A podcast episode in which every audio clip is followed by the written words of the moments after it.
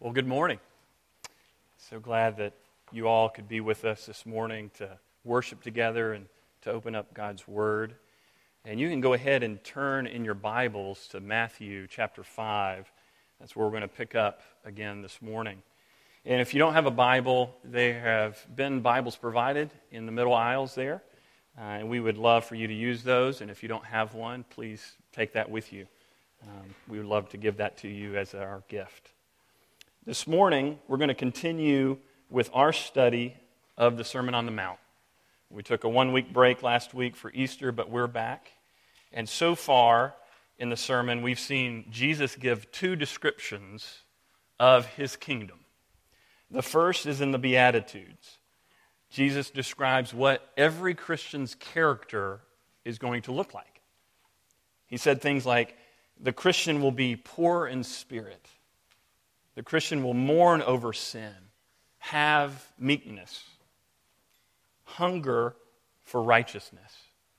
And secondly, he said that he described basically the impact of Christians and what they will do in this world, being salt and light.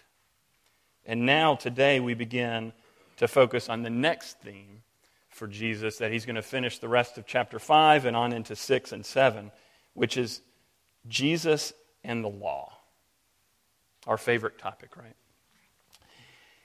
In one of the first commentaries I read this week in preparation, it said Matthew 5 17 through 20 are among the most difficult verses in the Bible. Now, you see why Matt went on sabbatical. but we will take up the baton and run with it. So, up to this point, Jesus has described his kingdom in a manner that would be foreign to his listeners, I think. Those who want to have his kingdom, to enter his kingdom, have nothing that they can offer him. Jesus talks about his kingdom is all about grace.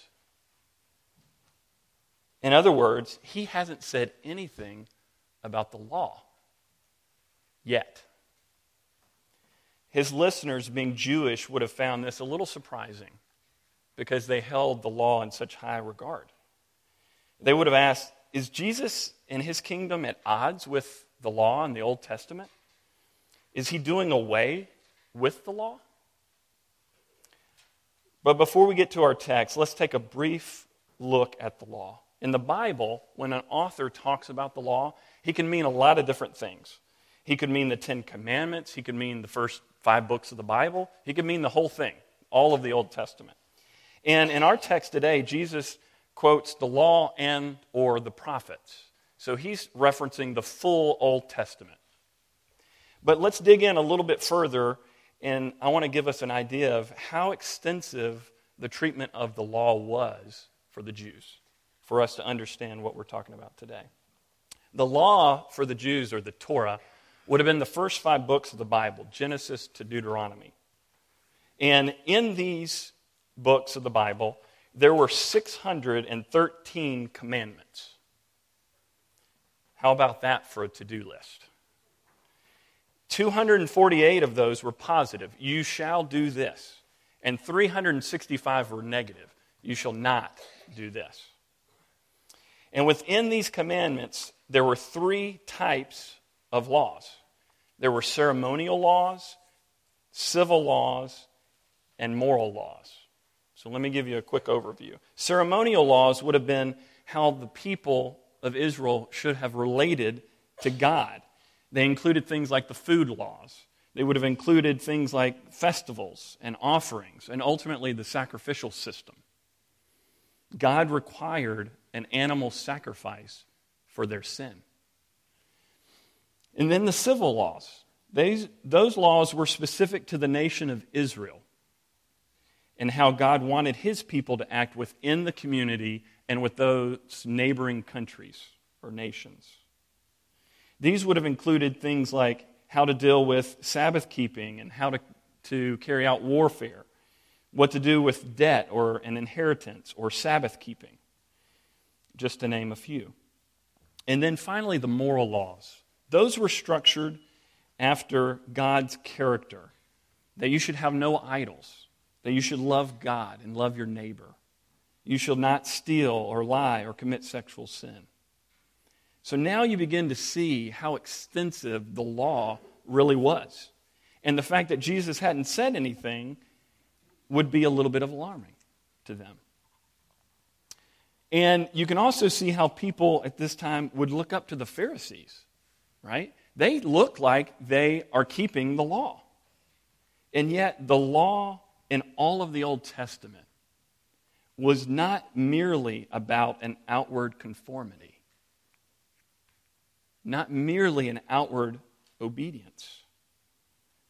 What that was all about was God making a promise of a relationship. He said from Abraham that I am going to set apart a people. They will be my people, and I will be their God. So ultimately, this was about a covenant, a marriage, a relationship.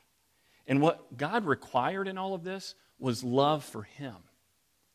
Not just mere manipulation of the law or external obedience for your own social good, but to love Him.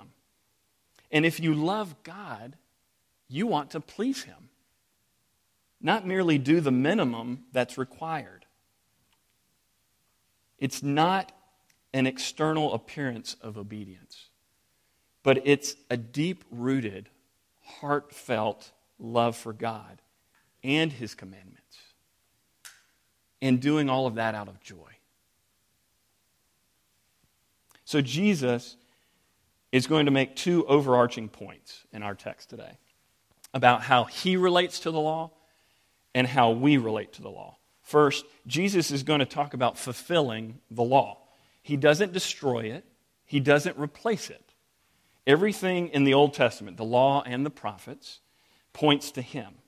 Or to put another way, there's continuity between what the Old Testament laws were shooting at and what Jesus says. And then, secondly, because of this continuity, the Old Testament law and Jesus saying the same thing, we are called to obey both of them. But unlike the Pharisees and the scribes, who see obedience only as external conformity, Jesus sees our obedience as a matter of the heart. We obey because we love Jesus.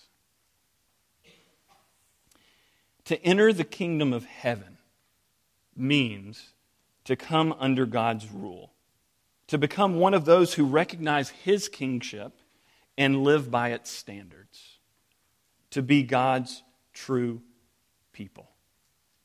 Let's look to God's word. Would you stand with me in honor of God's word? We're going to start in verse 17 of Matthew 5.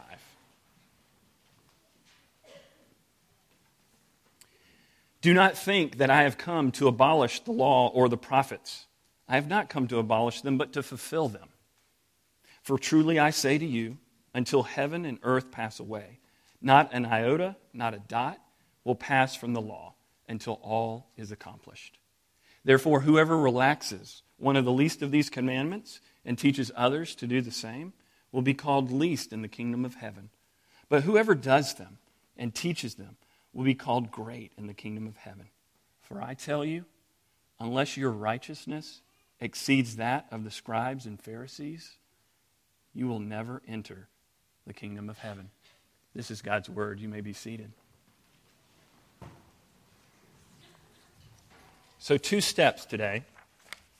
Here's where we're going. First, we're going to touch on Christ and the law. And then we will follow up with us and the law. So, verses 17 and 18 Christ and the law. For the Jews, the law was authoritative in all areas of life. Since the days of Moses, they had been told by God to always remember the law. They were to read it, to memorize it, to try to pursue living it out in their daily lives. And the law clearly had authority over the people of God. And then comes Jesus. He enters in and he talks about bringing this kingdom. He talks at the beginning of his ministry here that this kingdom that had been promised all the way back in the time of Abraham had come. He tells everyone that entrance into his kingdom is not possible by law keeping, only by a gift of grace. So the Jews, as you might imagine, must be wondering how the law fits into the kingdom. Are they at odds? Is it the law is no longer useful or necessary? And Jesus answers here firmly that he has not come to do away with the law. See verses in 17 and 18. He says, I don't come to abolish the law, not even an iota or a dot will be removed or passed away from the law. And in fact, he upholds them. Because later on, he says, Whoever relaxes even one of the least of these commandments will be called least. And, but whoever does them, does them from a heart that loves God, that person, that follower, will be called great. So, even if you don't know exactly what Jesus means by fulfilling the law or the prophets, which we're going to come to in a minute, it's pretty clear that Jesus says the law is here to stay. The law continues. The Old Testament and all of its commandments and all of its promises still matter. The question is why? The law serves a purpose until, quote here, heaven and earth pass away, until all is accomplished. Verse 18. The continuation of the law was important in order to produce righteousness that is greater than the Pharisees. That's what a follower of Jesus would look like. So let's ask ourselves the negative. What would have happened if Jesus had come to abolish the Old Testament? He would have basically been saying that everything that you were told about God from before and everything you thought you knew about Him, just forget it. It doesn't matter. But Jesus isn't saying that.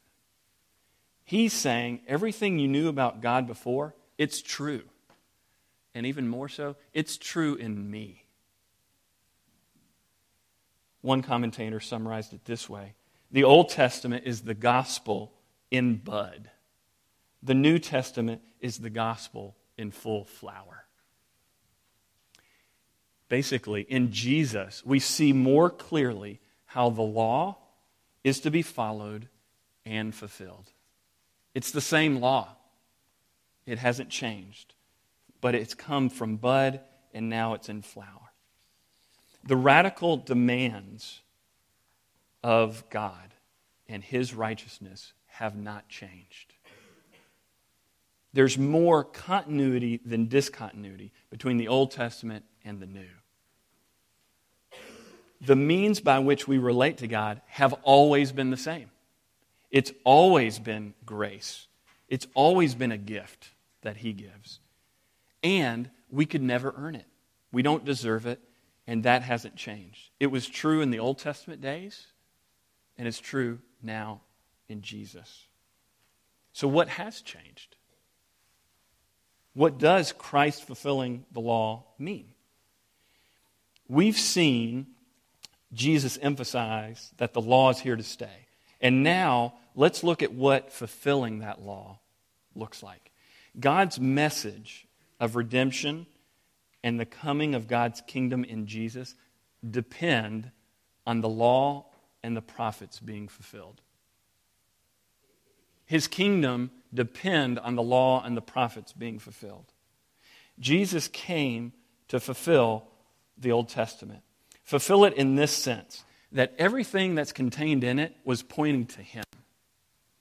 All of the promises, all of the requirements, the righteousness that was necessary to relate to God, everything, all of it, was being pointed to the one who would come, the Messiah, who would fulfill all the promises and requirements of the Old Testament.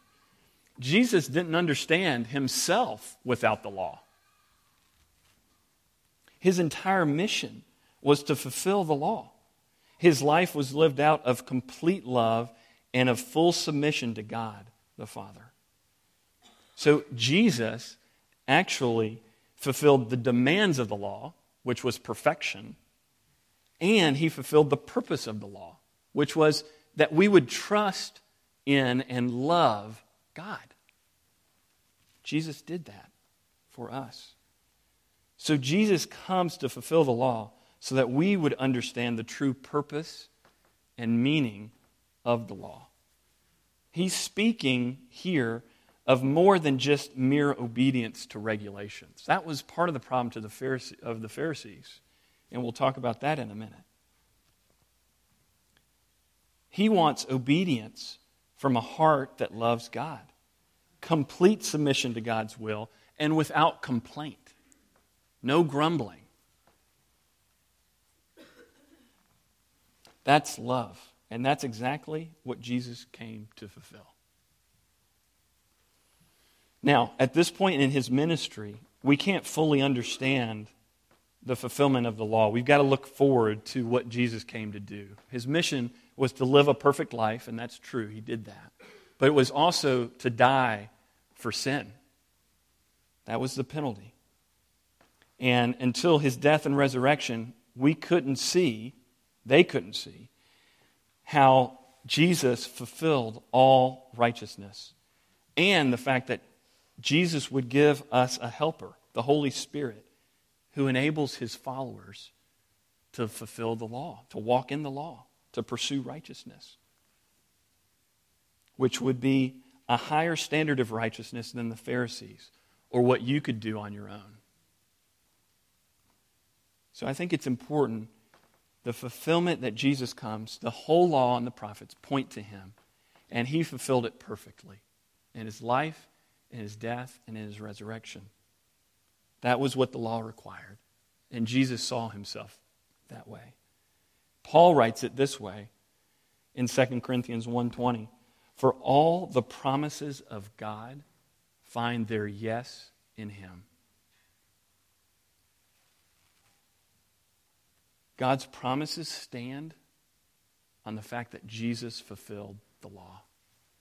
That's good news for us who cannot fulfill the law. Maybe a helpful contrast. Uh, this past week, I was listening uh, to a podcast, and it was with a professor, Philip Tetlock, and he's a leading scholar uh, when it comes to forecasting and prediction. So the contrast here is going to be God's fulfillment and projection of all of his promises and human forecasting and prediction. So Tetlock basically studies this, and he's written a couple books. One's Expert Political Judgment, and another one's Super Forecasting, the art and science of prediction. Basically, he's analyzing so called experts' ability to predict results and how that compares with the average layperson. Well, he's looking at different things like political outcomes and elections, military success, weather forecasting, and even investment and market predictions. And what he concludes is that humans aren't very good at that, even the experts. Uh, we know that by the weather, right? Um, and I know that by what I do with investments, right? People get that wrong all the time. We're terrible at it. And we're no better than the average layperson. And here's the deal he concludes that for periods longer than a year, and where it results from many different factors, we're even worse. How different is that than God? He picks a people who were not a people. He says, Through you, Abraham, I'm going to bless the nations. By the way, this was thousands of years ago. And he makes promises and commitments, and he requires them to act a certain way. And through thousands of years, generation after generation of us getting it wrong, the Jews getting it wrong, God says, I have fulfilled that in Jesus. Every single one of those promises is yes in Him. Does that not blow your mind? It should cause us to worship. So Christ came and fulfilled the law. Now, what part of the law is accomplished in Jesus and therefore doesn't continue? There's a couple things.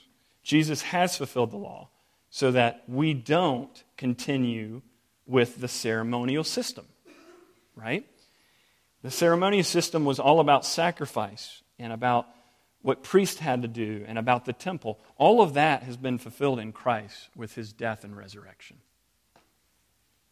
And secondly, the civil laws were finalized in Christ because in the Old Testament, he had chosen a nation, a specific people, to be set apart. And now, through Jesus, the gospel goes out to all people, all nations. And so Jesus gives us the end of the civil law requirements. Those were fulfilled in him. Now, what remains is the moral law. And because Jesus fulfilled the law and the prophets, you and I, followers in his kingdom, are called and now able to love God with all of our heart, soul, mind, and strength, and to love our neighbors as ourselves. We are to obey the moral law. So, Christ and the law. Now we come to our second point us and the law. So we've said the law remains. If you look at our text again, verse 19 has this big, huge therefore. Because these things are true, here's what it means. And this part is for us. He says, Therefore, whoever relaxes one of the least of these commandments, then later in verse 20, unless your righteousness exceeds the scribes and Pharisees, you'll never enter the kingdom of heaven. I think Jesus means business. We shouldn't shy away from the seriousness at which Jesus says this about those who are in his kingdom. It's not optional for us to decide which we're going to pick and choose, which rules to follow. God's given us the instruction manual, He's told us what we are called to do. So, because Jesus came to fulfill the law, he validates that the law is still important for us and those who want to follow him. Verse 19 and 20 are our instructions. If you are part of Christ's kingdom, then the law remains. We've seen that. Not as a means to earn favor with God, though, but to show us how we are to live and love in a way that honors and reflects God. In fact, greatness here in the kingdom is measured by conformity to the law. The doer and the teacher of the commandments, verse 19, will be called great in the kingdom. Followers of Jesus want to conform to the law and they want to teach others the same. I wonder how that lands on us today. I don't think the people listening to Jesus at the time would have been surprised by this. We've already talked about how they were surprised he waited so long to talk about the law. And I think we've got the other problem. I think we're surprised that the law still matters. Isn't it all about grace? Yes and yes. It's about both, they work hand in hand. How can we make sure that we don't relax the law or try to manipulate it for our own good, like the Pharisees? How can we have a righteousness that exceeds the ones who wanted to follow the law in the first place? Those super spiritual Pharisees. It's possible, friends, because Jesus fulfilled the law. And because there is another promise in the prophets that we need to look at.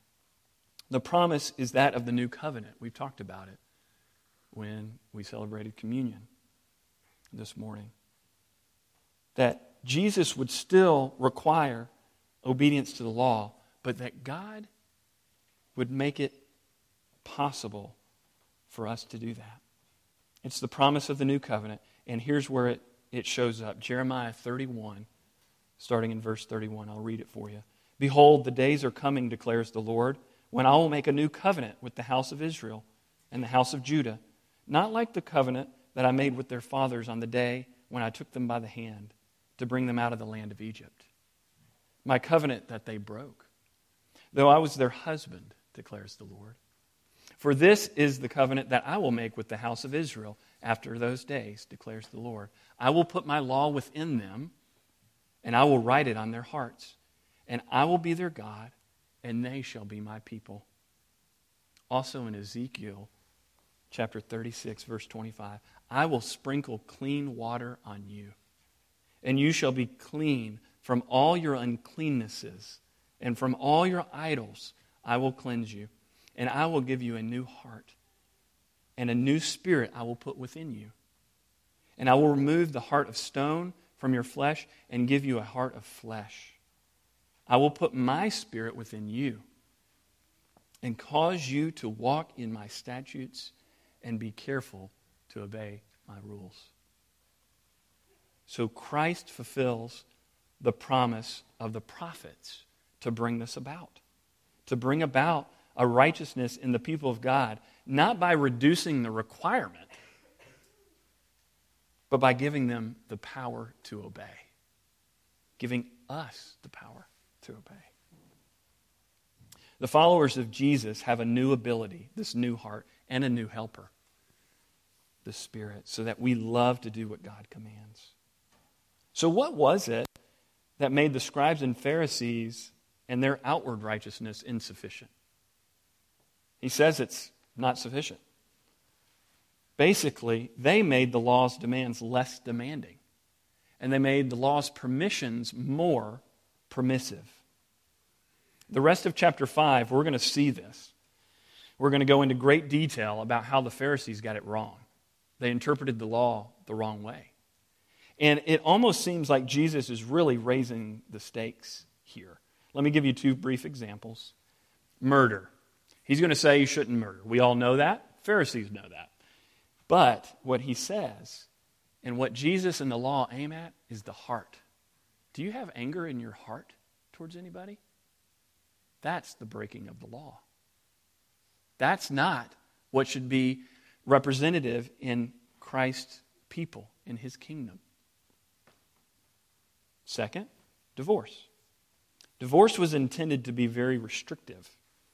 But at this time, apparently, it was just being handed out left and right. You have a whim, you want to get rid of him or her? Great, done. That's not what Jesus is calling for. Both errors, making the demands less demanding and making the permissions more permissive, were intended to make obeying the law convenient. Now, I think it's important for us to examine our own hearts with this because we're the same. That's our tendency too. Do we lo- use the law for our own purposes, for our own promotion, for our own comfort, and not God's intention?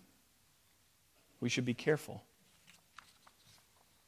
Listen to this quote from Dietrich Bonhoeffer in his cost of discipleship. I think it gets it really good.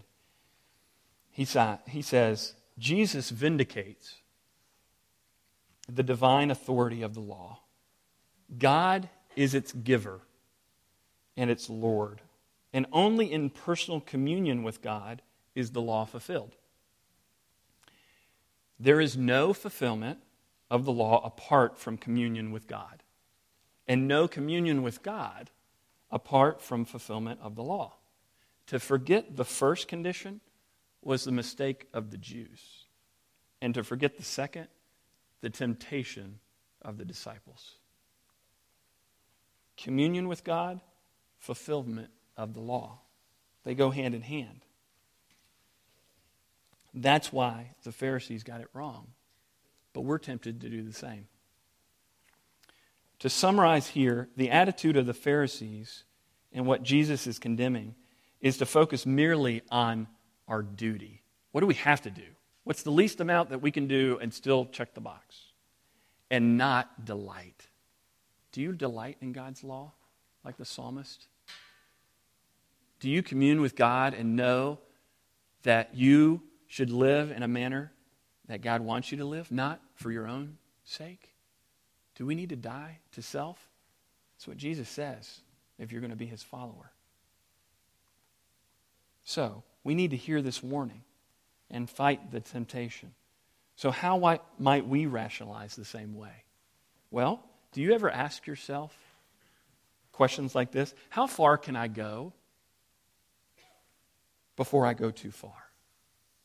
Or how little can I do and still say that I did what was required of me? Do you try, in other words, to extend your freedoms in Christ? Or do you minimize what is required to please God? In trying to make the law easier, we're trying to basically get whatever we can for ourselves. Jesus, in an even harsher warning to the Pharisees, said this in Matthew 23 23. Woe to you, scribes and Pharisees, you hypocrites! For you tithe mint and dill and cumin. That's a good thing, right? Tithing, giving of your first, the first fruits. But what did they do wrong? You've neglected the weightier things of the law justice and mercy and faithfulness. These you ought to have done without neglecting the others. God calls for complete submission and obedience, not just in the areas that we like or we're good at. So, where do you relax the commandments? Where are you tempted to give others a pass instead of teaching them what God commands? Are you more concerned with your own comfort and reputation than to live in a way that pleases God?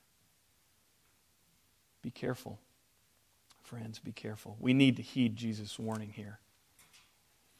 Several years ago, I thought I would start taking the Sabbath more seriously use that day for a day of rest and communion with God. That's reasonable, right? Respectable. Well, it is until a friend of mine reached out for some help to move on a Sunday. And you know what I did? I justified not helping her because I was keeping the Sabbath. That was an excuse. And it was sin. And I wonder how often we do that today.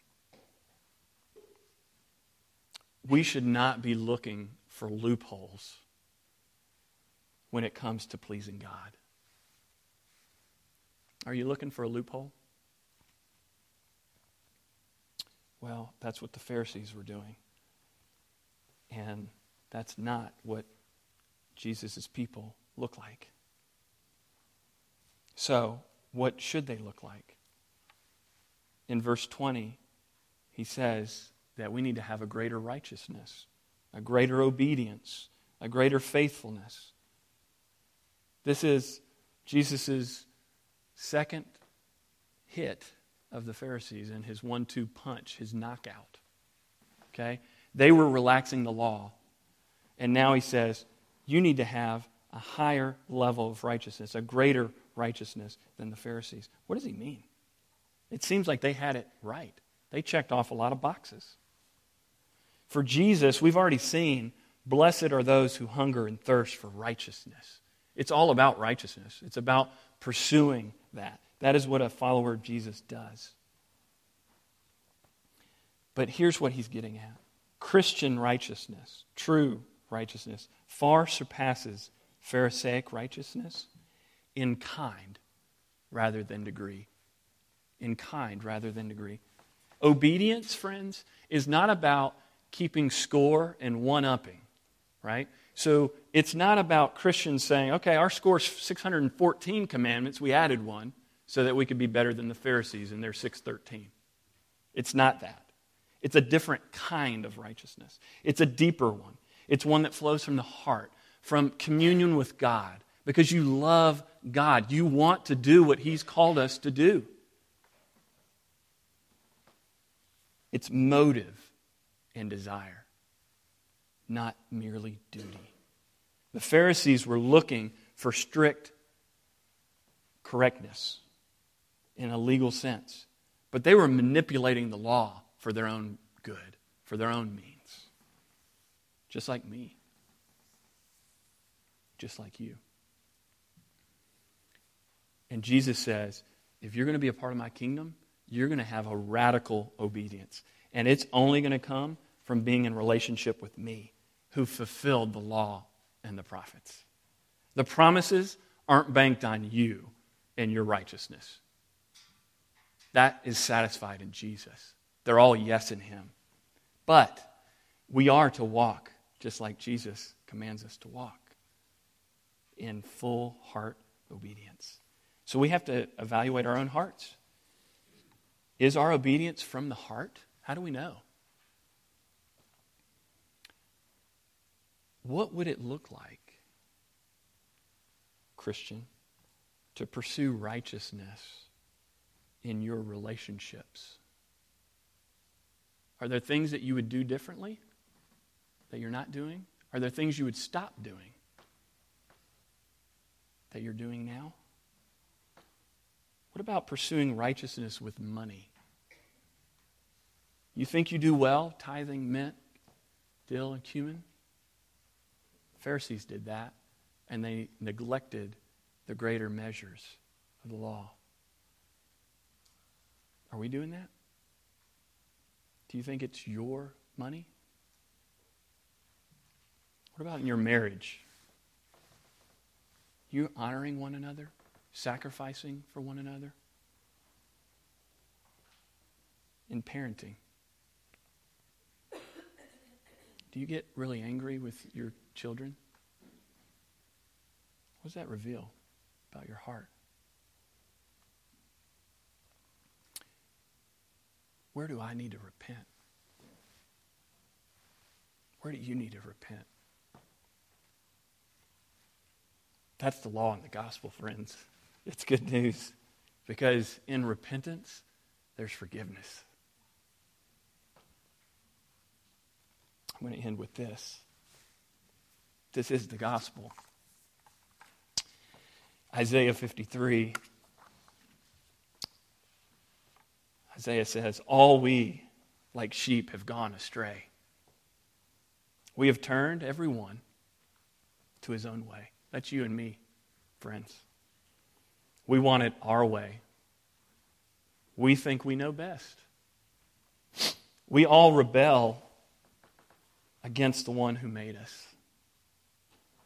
God's story of redemption is that He says to you and me, those rebellious people, He says that in our rebellion, have you had enough? Are you dissatisfied enough in going your own way? Because for you, if you have, I have made a way. I have sent my son to pay and satisfy all the requirements of the law, every single one of them. Ultimately, the penalty for your sin and your rebellion. He's done that in Jesus. And Jesus came and lived a perfect life without sin, untarnished in complete submission to God the Father and in complete fulfillment of the law. And he died a death to fulfill the ceremonial law.